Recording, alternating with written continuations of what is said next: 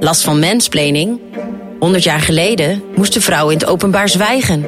Loonkloof? 100 jaar geleden was het onfatsoenlijk om een vrouw net zoveel te betalen als een man. Orgasmekloof?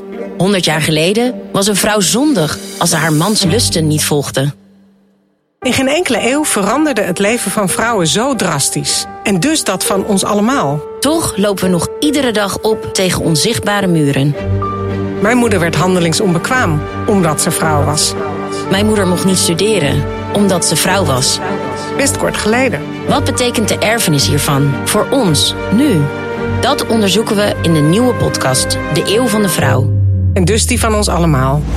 Ik ben Susanna Jansen, schrijfster van onder andere Het Pauperparadijs... De bestseller. en van het boek De Omwenteling of de Eeuw van de Vrouw. En ik ben Rachel van der Pol, podcastmaker en een generatie jonger.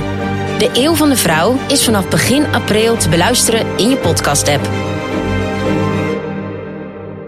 hey, en als mensen nou zelf een verhaal hebben over hoe het was en hoe het is... Dan kunnen ze ons mailen. Eeuw van de Vrouw, at vbk-audiolab.nl